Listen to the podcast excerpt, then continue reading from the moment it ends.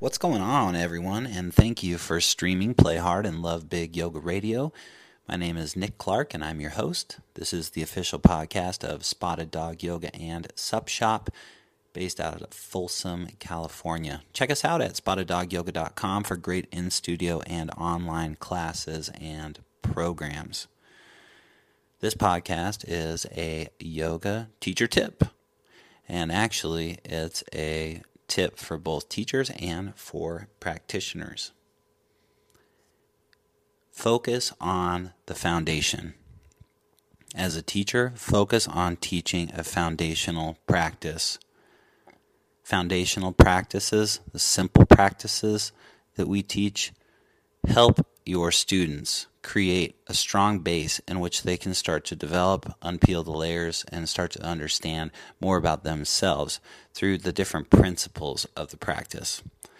It's not the postures that make a difference, it's the principles that make a difference. And once somebody learns the postures, the basic alignment of the postures, and they start to become more comfortable in their body and on their mat, then they have the ability to start working on things such as drishti, ujjayi, creating a strong foundation in their hands, their feet, and their core. And from there, they'll have the ability to create and generate tapas, which is an internal purifying flame, and ultimately create more vinyasa, more flow on their mat and in their life. Now, if you, as a teacher, are going above and beyond to be creative in your sequencing, consider that if it's not something that you're doing in a consistent fashion, with a foundation in mind that you're ultimately taking away from your students' ability to start peeling off the layers and go deeper into their yoga practice. As a yoga practitioner, it can be very easy to get sucked into the glamour and appeal of doing really, really fancy postures. And believe me, it's fun. There's a time and there's a place for a handstand, for a side crow, for side scissors, for a compass pose, for crow pose to handstand. There's a time and a place to expand and to learn those things. My recommendation for you is to really take a majority of the time that you're practicing to focus on the foundation, the foundation of the sequence that you're practicing, the foundation of your drishti or ujjayi, those things that I talked about before. By learning to create a foundation as a practitioner, in the same way that someone as a teacher learns to facilitate and teach a foundational practice, you'll start to open yourself up to experiencing more from the similar postures that you're taking. This last week, I was up in the in outside of Boise and I was fishing, fly fishing the middle fork of the Boise River.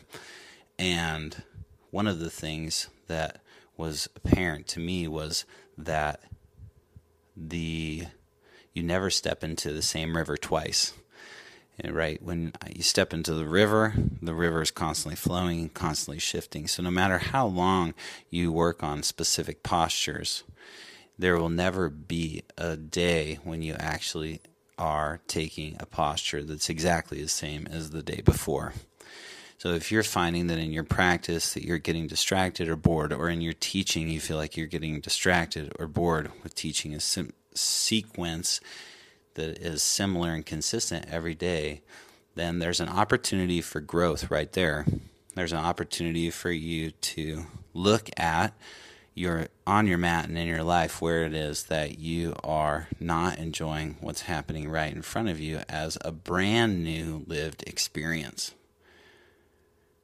So, in summary, my yoga teacher and practitioner tip today is teach a foundational sequence so that people can start to unveil and experience the deeper layers of this yoga practice to the point where they start to have shifts in their mind, shifts in their body, shifts in their spirit, and to the point where people start to live a purposeful life from their practice.